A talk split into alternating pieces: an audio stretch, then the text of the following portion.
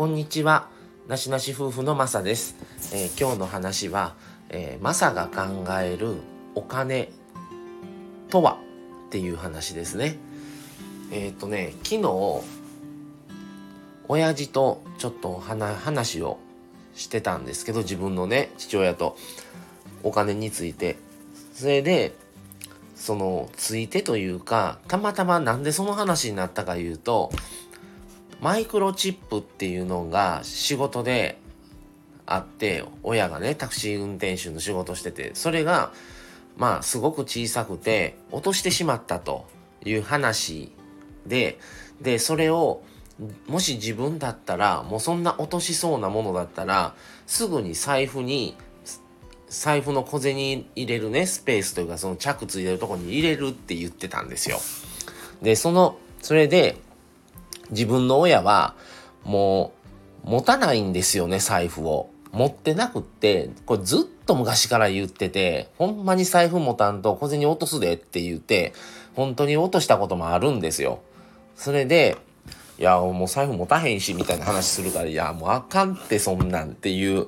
ことを、もうこのやりとりをしばらくしてて、それで自分は財布を3つ持ってるという話から、あ、これはちょっとスタイフで話そうかなと思ったんですけど、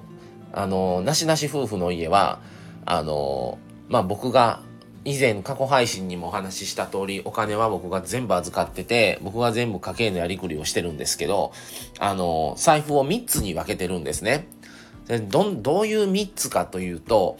まず1個は自分の財布。うちは完全に小遣いを渡してる状態です。2人の給料を一旦合算して、そっから決まった金額を毎月自分とマミさんに割って、その分を渡してます。はい、今月小遣い。5月だから5月小遣いっていう感じで渡して、自分も5月の小遣い分、マサの分っていう感じで、で、それを入れておく財布がまず1個。なんか本当に自分のプライベート財布ですね。それが1個。それで僕はもう1個が、えー、家事の家のものを買う、えー、日用品、食費とか、だからスーパー行ったりとか、ホームセンター行って買うお金の分ですね。それを入れておく生活費の財布っていうのがあって、それも生活費毎月、うちは食費と日用品をセットにしてるので、その日用品と食費を、あの、足した、毎月同じ金額なんですけど、それを足した分を入れる財布。で、そっから、二人で食べるものとか、まあ言ったら家のもんですよね。ティッシュ関係とか、あの、えー、シャンプーとか、あとうちは同じ無印のやつを使ってる化粧水乳液。ちょっと種類は違うんですけど、それは家計から出してるんで、そういうものを買うものですね。の財布。そしてもう一個あるんですよ。それもう一個何かっていうと、二人で一緒にお出かけした時に出す財布なんですよ。だから毎月、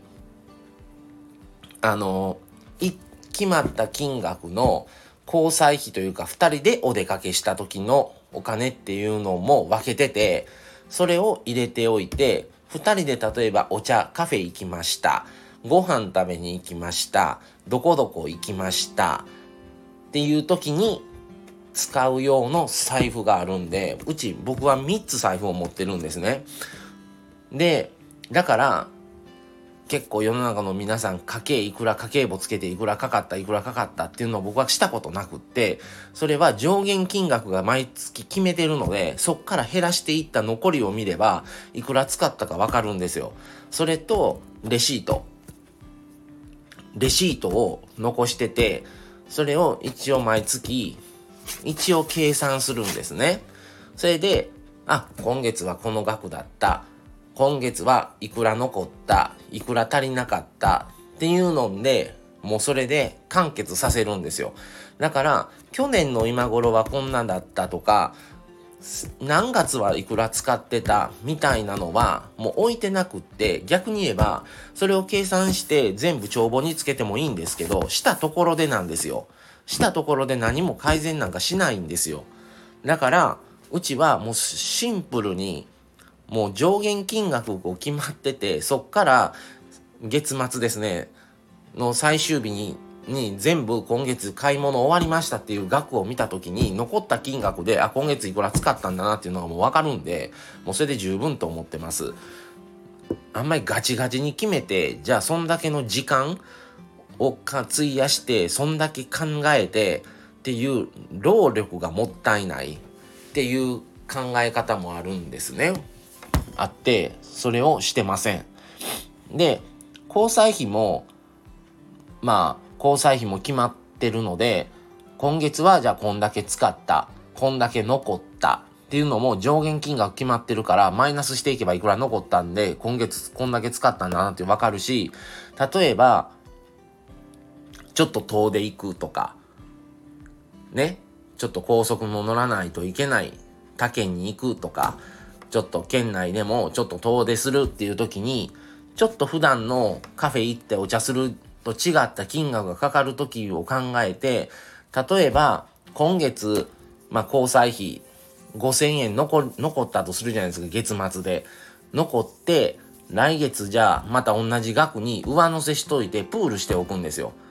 で、なるべく以前は最初は、じゃあどこどこ行く遠いな、じゃあ、じゃあ、あの、二人の貯金から出すわ。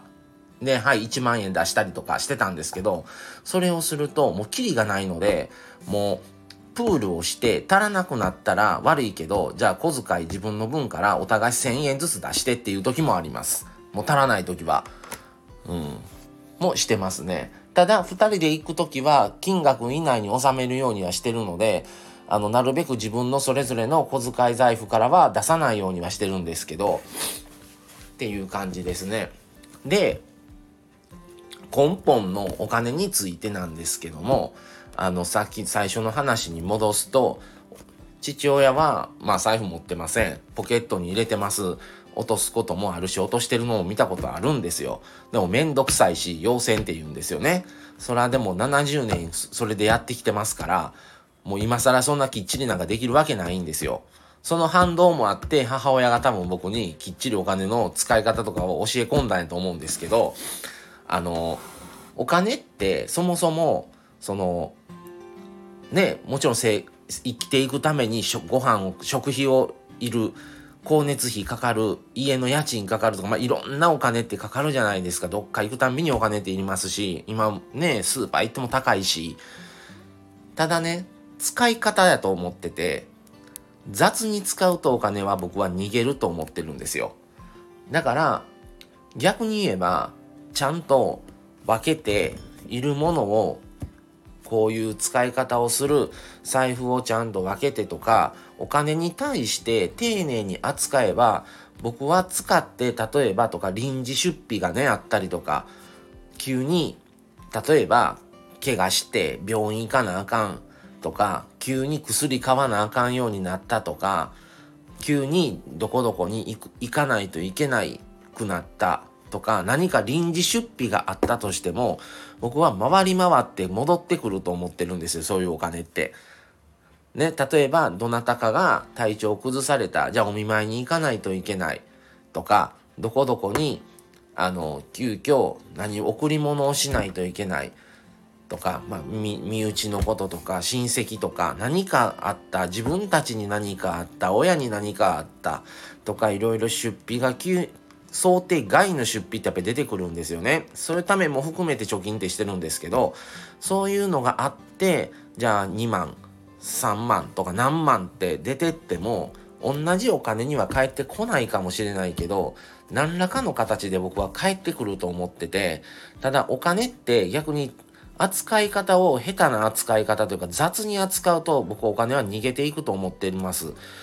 だから、自分なりにできることといえばきっちり自分のお金生活費の財布それから2人だけで出かける時の費用っていうのを全部分けて全部財布を分けてであの何々は今月こんだけ今残ってるとかも分かりますしそれを区分するお金に対して雑な扱いをしないっていうのはあのすごく大事なんじゃないかなとあの、個人的には思っております。まあ今、PayPay とか、あの、いろんなね、もう、電子決済っていう方法も増えてきてるので、でもやっぱり、お金いる時っていうのはまだまだ必要なことって多いと思うのでそういう時のことも含めて日頃のお金に対しての扱い方っていうのはやっぱりきっちりしとかないといけないなとは思っています。はい。っていうことで今回はマサが考えるお金についてお金に対して考えることみたいな話をさせてもらいました。はい。じゃあそれでは今日はこの辺で失礼します。では次回をお楽しみに。それではさようなら。